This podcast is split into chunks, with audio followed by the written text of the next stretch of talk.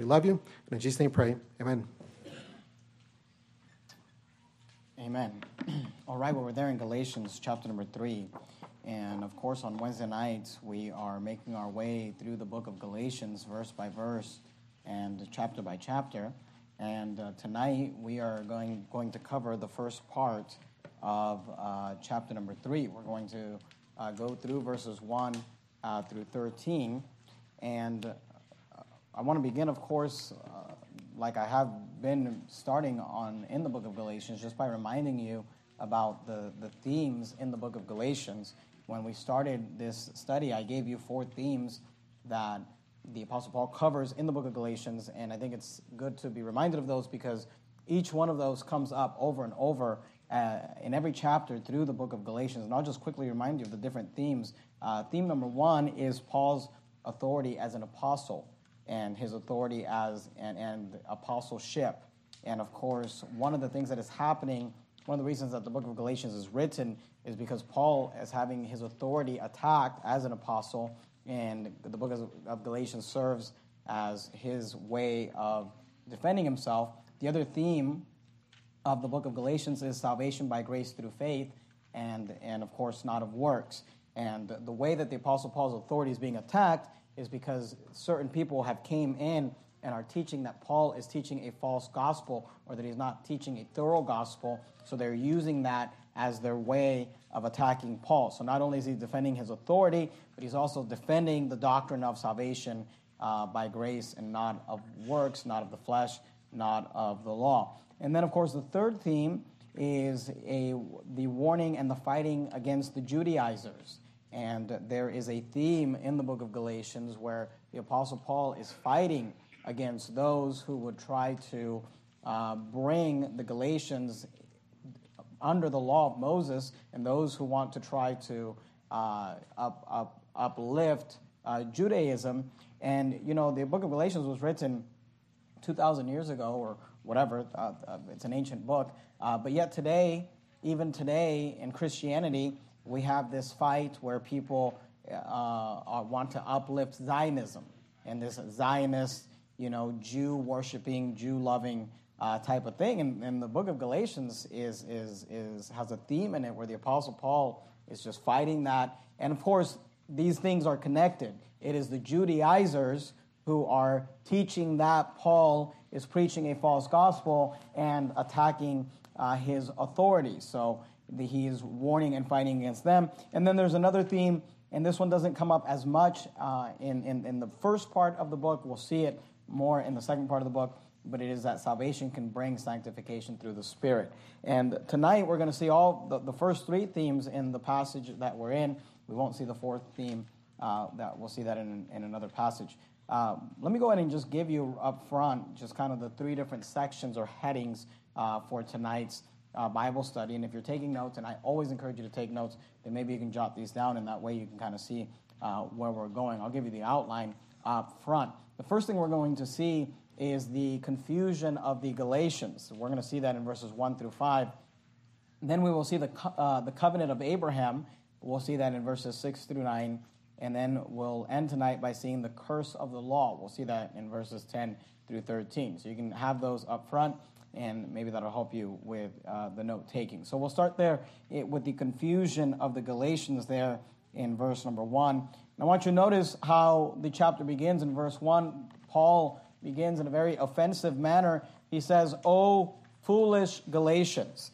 And I want you to notice that that's not a very kind way to address friends, but he is very upset with them uh, because they are being very foolish. They are being very unwise. These are people that are confused and they are disoriented at this point. And, he, and he's saying to them, O foolish Galatians, uh, who hath bewitched you that you should not obey the truth? Notice there in verse 3, he also says, Are ye so foolish? And, and, and really, Paul is being offensive here and he's trying to, in some ways, he's trying to kind of uh, get their attention and, and maybe offend them a little bit and he's saying, You are being very foolish right now. You are a foolish Galatian. He said, Are ye so foolish? Having begun in the Spirit, are ye now made perfect by the flesh? So we see that the Apostle Paul is dealing with their foolishness. There is some confusion that the Galatians are having. There are some things that they just do not understand, and the Apostle Paul is trying to help them to understand it. And I want you to notice that there are two things that he is calling them foolish over. He's saying, You are not wise, you're not discerning, you're not perceiving some things, you're being a fool in regards to a couple of things, and, and we see that he points those out. The first thing is that they could not perceive that all of this was an attack on the Apostle Paul's authority. And remember, theme number one of the book is Paul's authority as an apostleship, as an apostle and his apostleship. And that's what he's talking about in verse number one. Galatians chapter 3 and verse 1, look at it. He says, O foolish Galatians. And then he says this Who hath bewitched you? He says, Who hath bewitched you that ye should not obey the truth? And that's a very interesting word that is used there, bewitched. It's, it's a, a word that is not used often in the Bible. And in fact, the underlying Greek word that is translated bewitched by the King James translators here is only used one time in the entire New Testament. This is the only place we see this word bewitched. And obviously, we are King James only around here. I just preached at a King James only conference, and we believe the King James Bible is the inspired, preserved, inerrant Word of God. And we don't usually talk a lot about uh, the Greek underlying uh, words, but I, I think uh, it's, it's interesting to notice because the word is so unique, uh, both in the English, bewitched, and in the Greek, that it's, it's only used here. And the Apostle Paul is using it in a very specific way, in a certain way. And the only reason I even want to bring any attention to it is because I think it's good for you to understand the point that he's trying to make. The word there, bewitched, the, the underlying Greek word that, it, that is used there, like I said, is only used one time and it is the word baskaino. I don't know if I'm pronouncing that right. I don't speak Greek, but that's the, the word, and that's how they tell us it's pronounced baskaino. And the only reason I, I bring that up is to say this that word is used one time in the Bible, in the New Testament, and it, it the Greek word means to speak ill of one or to slander or to traduce, which is an English word that means to speak badly or tell lies about. It, it's a word that is used when you want to say that someone is speaking ill or slandering or speaking badly about an individual. Here's another definition for the word to bring evil on one by feigning praise. So I want you to understand the word, okay? And then you may not think it's interesting, but uh, uh, for, for myself and, and for my wife and for anyone listening to the sermon that is in the ministry, they, I think they would connect with these definitions. It is the process, what the Apostle Paul calls bewitching here, is the process by which you slander one person, you speak evil and, and, and, and badly about one person while also praising the person you're speaking to. So you're speaking praises and, and, and feigning praise to the individual you're talking to. You're complimenting them, you're telling them how great they are, while at the same time talking crap, if I can say it that way. If you don't like my Greek, maybe you like my French. Uh, while, while speaking ill or slandering another individual. The word uh, baskaino, the idea is to charm.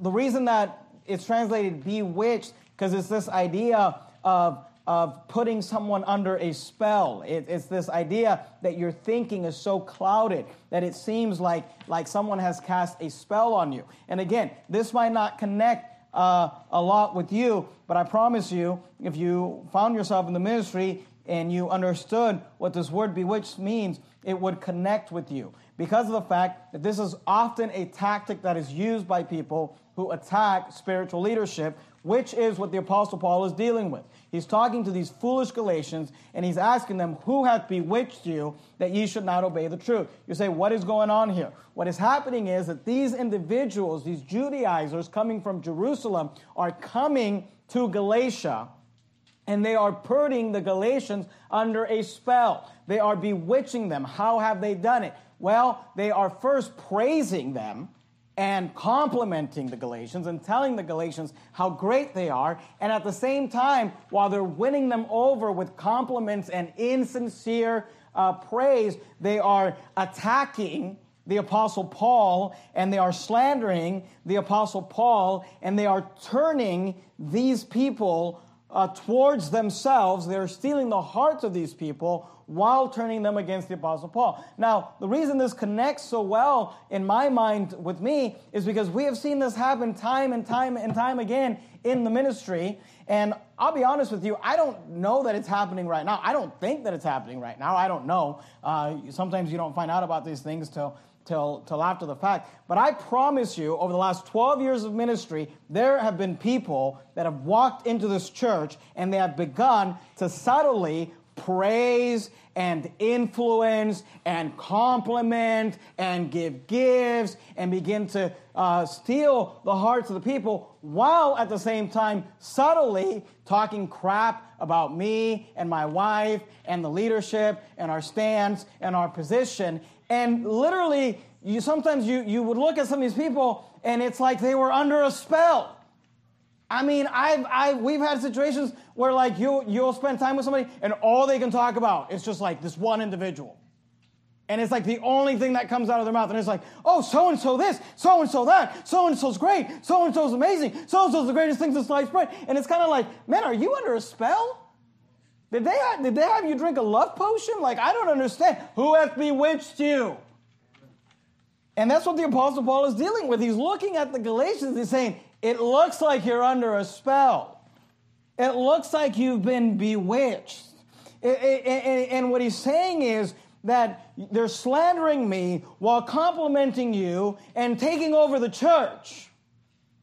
And he calls them, and Paul comes out swinging, calling them, Oh, foolish Galatians, calling them in verse 3, Are ye so foolish? Because of the fact that they are being stupid, they are being manipulated. I remember years ago I preached a sermon, I think I'll preach it again uh, sometime soon, but I preached a sermon entitled, How to Know When You're Being Manipulated. I say, why did you preach that sermon? Because some people were being manipulated. They were bewitched. They were under the spell. And it, to me, it's always funny how people, it's so easy for people to be won over. All, all they need is to be given one cheap compliment. And it's like, you have me. You know, in the ministry and in the work of God, soft hearts are required. We are to be tender we are to have tender hearts, loving one another, forgiving one another, even as God, for Christ's sake, hath forgiven you. In the work of God and in the things of God, soft hearts are required. But you know what's annoying is when people have soft heads. And, and look, this is, and, and, and, and what the Apostle Paul is teaching here is things that I've taught and things. I remember uh, preaching a, a, a, sermon. I preached it in Boise, uh, but it's the, it's the same same uh, concept. I, remember preaching a sermon called um, The Sins of the Sympathizers. And there's just, there's always these bleeding hearts. There's always the, the soft headed idiots who are like, I can't believe you kicked them out of church. They were, they were what? Always telling you how nice you looked? Always giving you compliments, always giving you gifts while they're attacking the church, while they're destroying the church. Uh, I'm supposed to feel sorry about that? Maybe you need to stop being so foolish and wake up. Maybe you need to not be under a spell and not be bewitched. That's what the Apostle Paul is dealing with. Because remember, one of the themes here in the book of Galatians is Paul defending his own authority. And he says, Oh, foolish Galatians, who hath bewitched you that ye should not obey the truth? Here's all I'm saying is that Absalom stood at the gate while David, the king, was doing the work that he was supposed to do. Absalom stood at the gate, and what did he do? Complimented the people, talked slander about the king, and stole the hearts of the people. And, they, and the Bible says that those people followed him and they knew not what they did. Those people followed them because they were simple minded. That's what the Bible says. And that's what Paul is saying to these Galatians. He says, You're being foolish. He said, Are you so foolish? You are bewitched. You've fallen for the tricks. You've fallen for the manipulation. You've fallen for the spell. And here's the application that I would make to you is be soft hearted, but don't be soft headed. Be careful about always being the bleeding heart and be careful about always being the sympathizer and the one that's always feeling bad and always feeling, hey, maybe you gotta just be loyal to your spiritual authority and, and you gotta uh, give them the benefit of the doubt and realize that maybe if you don't understand everything, maybe you don't know everything, and maybe you've been cast under a spell. Maybe you've been manipulated and bewitched. Maybe you stop being so foolish. So we see that they're being foolish, they're confused because they could not perceive that all of this that the Judaizers were bringing against the Galatians was an attack on Paul's authority. And again, I'm not using pastors. Whenever I preach like this, people are always like, pastors, there's some problem. We're in Galatians 3. That's why I'm preaching it, okay?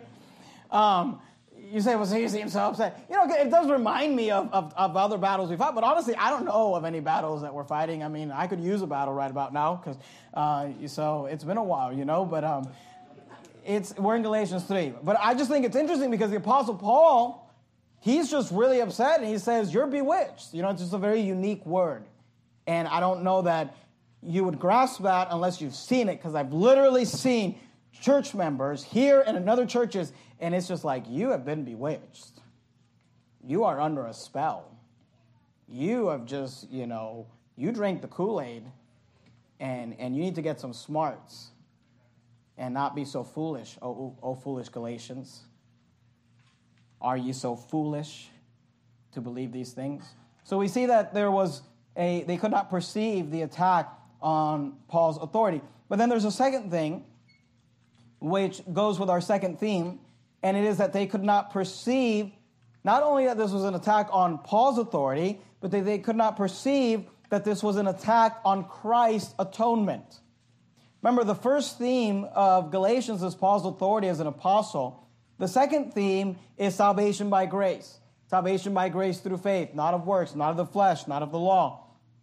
I want you to notice there in verse 3, excuse me, chapter 3, and verse 1, he says, O foolish Galatians, who have bewitched you that ye should not obey the truth? And then he says this, before whose eyes Jesus Christ hath been evidently set forth, crucified among you. He says, Why are you not obeying the truth? Why are you so bewitched uh, to the point where even you should know, he says, before whose eyes? And he's talking about their eyes. He says, You uh, before your eyes, Jesus Christ hath been evidently set forth and crucified among you. And he's asking this as a question. And I want you to understand what he's saying here. Paul didn't mean that they literally saw the crucifixion of the Lord Jesus Christ. Of course, we know that that's not true. He's not speaking literally here. What he means by these words is that what he's saying to them is that the truth of Jesus and him crucified and the greatness of his work on the cross was laid out for them so clearly that they could almost see it. The, the idea is that if, if you come to a church like this church, where you're just so clearly taught line upon line that salvation is a gift. You don't earn it. You don't work for it. Once you have it, you can't lose it. I mean, I don't know how detailed we teach that uh, throughout sermons and throughout the years. And then for someone to leave here and and and begin to believe something different, like they have to work their way or repent of their sins in order to be saved, we would be saying, it's so clearly, it's been clearly taught to you. It's been made so plain. He says, before whose eyes Jesus Christ has been evidently set forth, crucified among you. He says, Don't you understand that this is an attack on the atonement of Christ? Because if you remember in the last chapter, he gave us that great statement where he says that if you could earn salvation, then Christ is dead in vain. He says, if you could earn your way to heaven, then why did Jesus die? And now what he's telling them is that this whole adding works to salvation is not only an attack on his authority, but it's an attack on Christ's atonement. He says, before whose eyes Jesus Christ hath been evidently set forth crucified among you. Then notice there in verse 2, he says, This only would I learn of you. And it's interesting, the wording there, because what he's saying is, Explain this to me. He said, I, I want to learn something about you. I want to learn something from you. This only would I learn of you. So he says, he says, please, please explain this to me, is what Paul is saying to the Galatians. He says, Received ye the Spirit by the works of the law or by the hearing of faith? And he's referring to salvation. Because now they're saying, well, you got to get circumcised and you got to keep the Sabbath and you got to keep the Mosaic law, and they're trying to bring them uh, uh, uh, under the law of Moses. So, so Paul says, well, well, answer this question for me. He says, This only what I learn of you. He says, When you got saved and when you got the Holy Spirit of God, because you get the Holy Spirit of God at salvation, he says, Receive ye the Spirit by the works of the law or by the hearing of faith. Now, if you're familiar with the book of Romans, this term might be familiar to you. Romans 10 17, you have to turn there, where the Bible says, So then faith cometh by hearing, and hearing by the word of God. And here he says, Receive ye the Spirit. He's asking the question, Did you receive the Spirit by the works of the law or by the hearing of faith? He said, Did you receive the Spirit because you heard the truth of God's word and, and faith and, because of faith, because faith cometh by hearing and hearing by the word? Or did you receive the Spirit because you kept a list of laws? And obviously, the answer to the question is that we're saved by faith. When we got saved and we received the Spirit, it was by faith. It was not by the works of the law, but by the hearing of faith. Then Paul says in verse 3 Are ye so foolish? Having begun in the Spirit, are ye now made perfect? That word perfect in our King James Bible means complete or whole or to be brought to maturity. He says, Are you so foolish? He says, Do you really believe that having begun in the Spirit, are ye now made perfect by the flesh? And, and the idea is this He says, Do you think that you got saved by faith, but now you're going to finish your salvation by keeping the law? He says, That's foolishness. And in fact, later on in this passage, we're going to see it. He quotes from the Old Testament where the Bible says, The just shall live by faith. Look, we're saved by faith, we live by faith, we live from faith to faith. The entire Christian life is a life of faith. Amen. And he says, Do you really think that you're, you're beginning in the spirit, you'll be made perfect in the flesh? And again, Paul is being sarcastic here, and he's kind of talking down to these people. But the funny thing is that there are people today that literally believe that. There are people who say, well, yeah, you get saved by faith and believing in Jesus Christ, but then once you get saved, then you better live right. Then you got to keep the law. And here's what they're teaching they're teaching that we begin by faith in the Spirit, but we're made perfect or complete by the flesh. Hey, the Bible says that he who hath begun a good work in you, that he is going to accomplish it and he is going to finish it. It is not something that you and I are going to finish by keeping the law. So he says, Are you so foolish, having begun in the spirit, are you now made perfect by the flesh? And what he's asking them is this Do you really think that you start the Christian life by faith and that you finish it by the flesh? Do you really think that you start the Christian life by believing and that you finish it by keeping the law? He says the Christian life is a life of faith. And then he says in verse 4, Have ye suffered so many things in vain, if it be if it be yet in vain? Notice verse 5 He, therefore, that ministereth to, your, to you the Spirit. I want you to notice in verse 5, he's going to give an example and an illustration. He says he. He does not tell us who the he is because I think uh, the, the application could be many people. He just wants them to think of somebody. He says this He says, He therefore that ministereth to you the Spirit. And then, and then he uses, because people often, you know, we, we like to spiritualize things. So when he says, minister to you the Spirit, then he gives an example of what that might look like, because he's trying to get them to think of examples, right? He, therefore, that ministered to you the Spirit, and then he says this, and worketh miracles among you. Doeth he it by the works of the law or by the hearing of faith? And again, Paul is a very intelligent individual, and sometimes the way he writes is very intellectual and it can be kind of deep, and maybe sometimes it's difficult to understand, but I, I want to try to help you understand it. And what he's doing is he's giving a hypothetical. He's saying, if someone is ministering to you the Spirit. Well, how would we know, Paul, if they're ministering the Spirit? He said, well, what if, if they were doing something that could only be done through the Spirit? Like, I don't know, maybe performing a miracle. If somebody was ministering to you to the Spirit and worketh miracles among you, he says, would that person be doing it by the works of the law or by the hearing of faith? Now, there may or may not have been people among them who were actually doing miracles. Maybe the Apostle Paul himself was uh, doing miracles, and this is a reference to himself. I don't know, and I don't know that anybody knows. But there's enough here of an example for us to maybe just think of someone that might match this, okay? Let's just think of someone who we might know, who's well known, who's famous, uh, and he performed miracles. I don't know. Who can you think of? Maybe the Lord Jesus Christ? Amen. Okay, well, let's take that example. He, let's just say, is the Lord Jesus Christ, who ministered to you by the Spirit, because the Bible tells us in the Gospels that Jesus performed miracles through the Spirit of God. In fact, there's a big point of contention in the Gospels about the fact that the Pharisees said that, yeah, he's performing miracles, but he does it by Beelzebub. And Jesus said, You blaspheme the Holy Spirit because what I'm doing, he said, I'm doing through the Spirit of God. So we know that Jesus performed miracles through the Spirit of God. So let me ask you a question. What was the theme that came up over and over and over and over again when the Lord Jesus Christ performed miracles? When people walked up to him and said, I'd like to receive my sight. I'd like you to heal my son. I'd like you to heal my daughter. I'd like you to do this. I'd like you to do that. Did Jesus say to them, keep the law and you'll have it? No. What did he say over and over? He said, believe.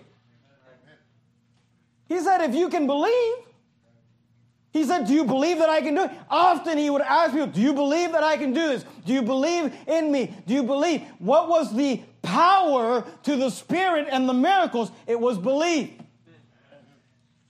What about other people that perform miracles? Let's, let's think about like Moses. Did Moses did Moses stand at the brink of the Red Sea, hold the rod out, and said, Hey, everybody, let's be good? And God will part the Red Sea. No, he said, stand still and know that I am God, is what God told Moses. What that, that whole thing was an act of faith and believing in the power of God. Every miracle is an act of faith and believing in the power of God. And the point that Paul is making to the Galatians is this Do you really think you start in the Spirit and end in the works of the flesh? He said, even the greatest miracles still required faith because the Christian life is a life of faith. So he says, think about Christ or anyone else who's performed miracles. Was that done by keeping the law or was it done by faith and believing? What Jesus often emphasized through his miracles was believe.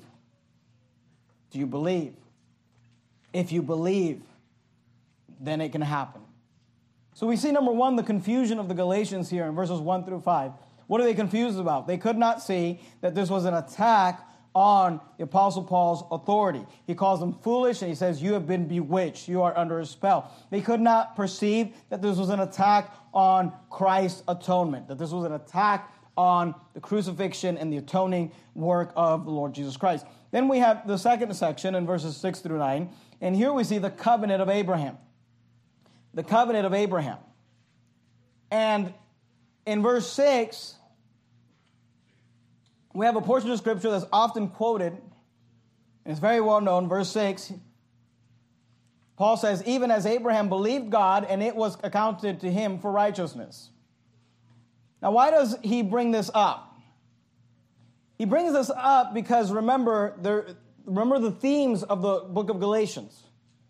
One of the themes is warning and fighting against the Judaizers.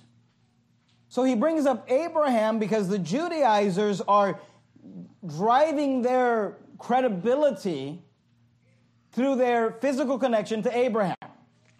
They're saying we are descendants of Abraham, and that gives us credibility, and they're using that to kind of boost themselves up. They're talking crap about Paul, and they're boosting themselves up through using Abraham. So Paul says, okay, you want to talk about Abraham? Let's talk about Abraham. Remember the themes. The Judaizers are coming up and they're attacking Paul, who's the apostle to the Gentiles, and they're attacking Paul, but they're attacking Paul through the doctrine of salvation. Do you understand what I'm saying? The Judaizers are attacking Paul through the gospel of salvation, lifting themselves up through their connection to Abraham and attacking Paul on the doctrine of salvation. So Paul flips this whole thing around and says, okay, if you're so great because you're connected to Abraham, and if you're attacking me regarding salvation, how about we talk about Abraham's salvation? How did Abraham get saved? And we see here in verse 6 that Abraham's salvation is just like that of the Gentiles. Abraham believed God, and it was counted to him for righteousness. Now, this is a quote from Genesis 15 and verse 6. You don't have to turn there, but in Genesis 15, verse 6, the Bible says this And he, referring to Abraham, believed in the Lord. And he, the Lord, counted it to him, Abraham, for righteousness. This is also quoted in Romans chapter 4 and verse 3 when Paul says, For what saith the scripture, Abraham believed God and it was counted unto him for righteousness. The idea is that among the Gentile Christians, the push towards a works based salvation came from these Judaizers who were born as Jews and who claimed Abraham as their spiritual father or their spiritual ancestor. So, so Paul is using Abraham as an example of being saved, and he says, Look, Abraham got saved the same way everyone else gets saved through faith. Abraham believed God, and it was counted to him for righteousness. So Paul is making the point that Abraham's salvation is just like that of the Gentiles. What does that tell us? It tells us that Paul was not a dispensationalist. Paul did not believe that people got saved different ways and different dispensations. He says, look, Abraham got saved by putting his faith in Jesus Christ. He said Abraham believed God and it was counted unto him for righteousness. Obviously, in the Old Testament, the name Jesus Christ had not been revealed, but he said, look, he put his faith in God. He said he believed God. He said David believed God. Everyone got saved by looking forward to the atonement of Christ, the coming Messiah. They put their faith in that. We look back, but we all get saved the same way. Abraham's salvation is just like that of the Gentiles. Because they're attacking him. And they're attacking the salvation of the Gentiles. They're saying, they're, they're, get the idea. The Judaizers are showing up in Galatia, which is a Gentile region, and they're saying, you guys have to get saved by keeping the laws of Moses and by be, becoming a Jew and be, be, we're descendants of Abraham. We know what we're talking about. You guys got to keep the covenants that Abraham and Moses and David had if you want to get saved. And Paul is pulling the rug from under them by saying, okay, well, let's talk about Abraham. How did Abraham get saved? Well, according to the Bible, Genesis 15, verse 6, Abraham believed God, Paul says, and it was counted unto him for righteousness. So Abraham's salvation is just like of the Gentiles. Now, they would not have liked this, but they would not have minded this as much as they mind verses 7, 8, and 9. Because verses 7, 8, and 9 are really probably some of the most offensive verses in the book of Galatians, and not just to the Galatians and to the Judaizers who were influencing the Galatians, but to all the dispensationalists and Zionists today. Because in verse 6, we see that Abraham's salvation is just like that of the Gentiles. But in verses 7, 8, and 9, we see something even more offensive. And it is this that Abraham's covenant is also for the Gentiles. Because today the Zionists will say that the Jews are God's chosen people. Even though they crucified Christ, even though they rejected Christ, even though the Bible says, Who is a liar but he that denieth that Jesus is the Christ? The word Christ means Messiah. There's only one group of people in this world that believe in a Messiah and deny that Jesus is that Messiah. That's the Jews. In the book of Revelation, Jesus calls them the synagogue of Satan. But we're supposed to believe and be told today, oh, well, they have this special covenant with Abraham. And because they have this special covenant with Abraham, they can get a, uh, away with anything and it doesn't matter. And they're just the greatest. That's not just what the Judaizers were teaching the Galatians, that's what John Hagee's teaching today. That's what dispensationalists and Zionists are teaching today. So Paul is really just taking the gloves off in this chapter, and he says, Look, not only was Abraham's salvation just like that of the Gentiles, but he says Abraham's covenant is for the Gentiles. Notice what he says Galatians 3 and verse 7. Remember the themes warning and fighting against Judaizers. That's what he's doing right now. Salvation by grace through faith. That's what he did in verse 6. Look at verse 7. Know ye therefore that they.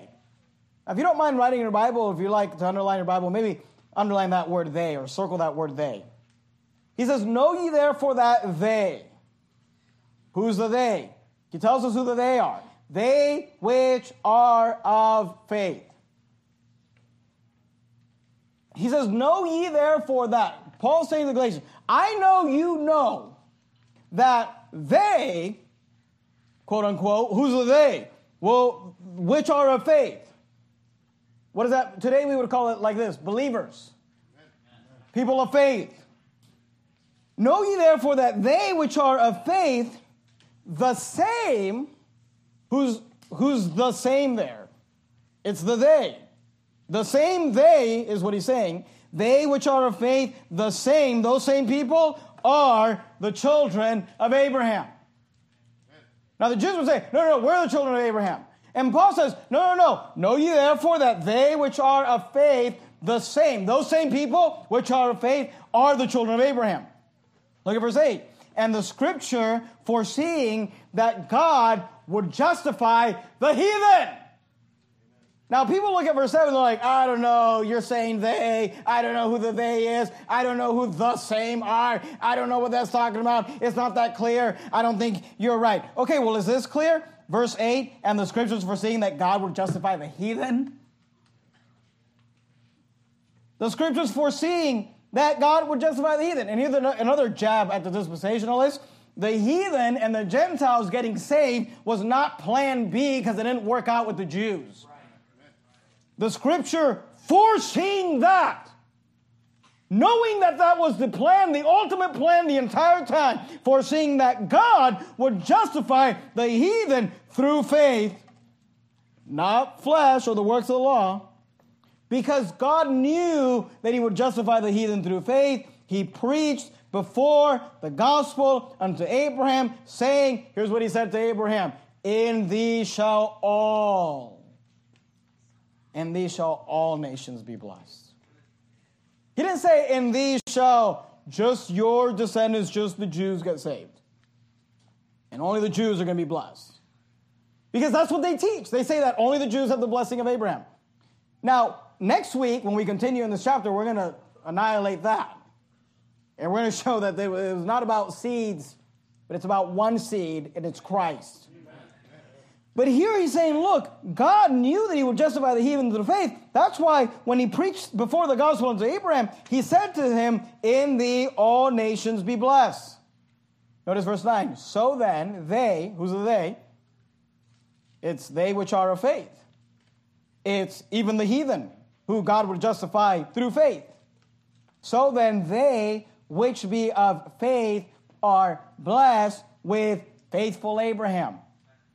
Why is he called faithful Abraham? Because he was faithful and he's stuck to the end. No, no, he's called faithful Abraham. We read in verse 6 because Abraham believed God and it was counted unto him for righteousness. He's faithful Abraham because he was Abraham of faith. He believed God, and it was counted unto him for righteousness. So then, verse 9, they which be of faith, whether heathen, whether Gentiles, of all nations, are blessed with faithful Abraham. So who's blessed with faithful Abraham? The heathen that are of faith. What do the Zionists tell us? Only the Jews are blessed with faithful Abraham.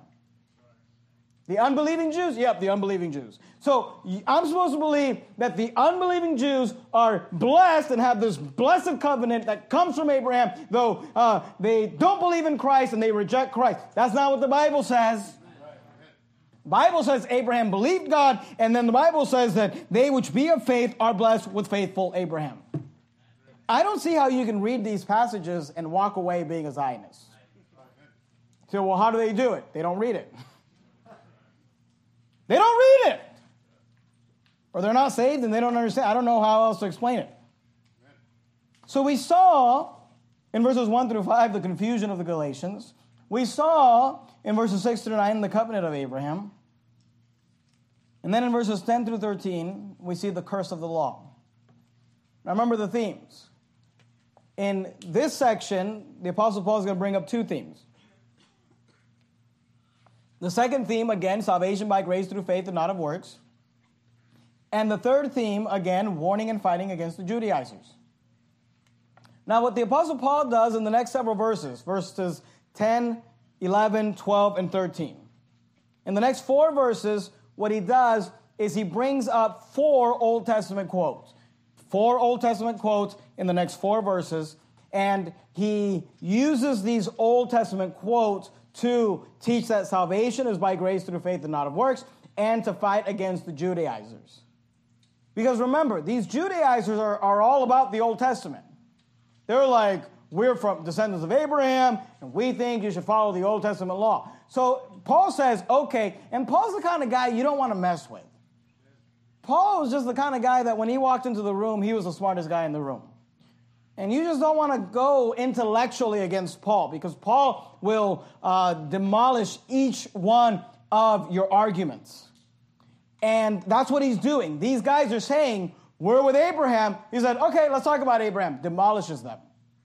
Abraham was saved the same way Gentiles are saved, and Abraham's covenant is for the Gentiles as well. Then they say, Well, you got to follow the Old Testament law. So then Paul says, Okay, let's talk about the Old Testament law.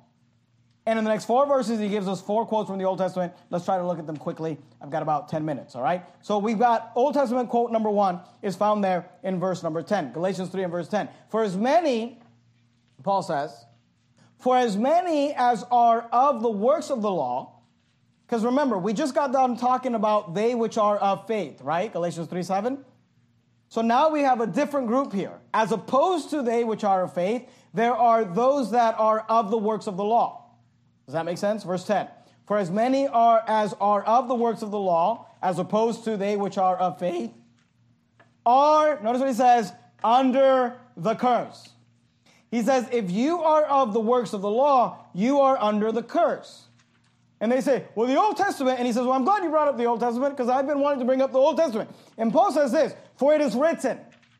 And he's about to quote the Old Testament. He says, Cursed is everyone that continueth not in all things which are written in the book of the law to do them.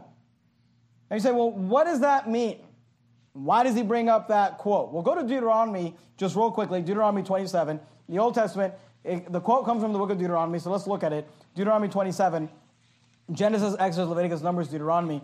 Deuteronomy 27, do me a favor, put a ribbon or a bookmark or something there because we're going to leave it and we're going to come back to it. I'd like you to be able to get to it quickly. Deuteronomy 27 and verse 26 is what he's quoting when he said, Cursed is everyone that continueth not in all things which are written in the book of the law to do them. Deuteronomy 27 26 says this Cursed be he that confirmeth not all the words of this law. I want you to notice these words to do them, and all the people shall say, Amen. This verse was given after a whole list of laws. And then God said, Here's the curse of the law. The curse of the law is this Cursed be he that confirmeth not all the words of this law to do them. The Apostle Paul brings this up in Galatians and he says, Look, for those of you who are of the works of the law, for those of you who are not they which are of faith, but who think you're going to be justified and you're going to be saved and you're going to go to heaven by keeping the works of the law. Paul says there's something you need to know about the law. There's something that the Old Testament teaches about the law. And the Old Testament teaching on the law is this that you are under a curse. Why are we under a curse, Paul? Because the Old Testament says, Cursed is everyone that continueth not in all things which are written in the book of the law to do them. What is the Paul? What is the point that the Apostle Paul is making? Here's the point. He says, look, technically, theoretically speaking, yes, you could maybe go to heaven by keeping the law. But here's the problem if you're going to keep the law, you got to keep the whole law. You got to keep the whole thing. So this is not really a blessing, Paul says. This is actually a curse because for all have sinned and come short of the glory of God. Right, because there is none that doeth good, no, not one. He said, if you want to be one who is of the works of the law, the problem is that you've got to keep the whole law. You can't break it on one point. Whosoever keepeth the whole law, and, and if you break it, if you fail, if you mess up at any point, he says, you're not going to make it. Right. That's the curse of the law. So he says, look, you, you, you can't keep the law, and that's the curse, is that if you're going to keep it, you got to keep the whole thing, and nobody can keep the whole thing. So then in verse 11, we get quote number two. He says, But that no man is justified by the law.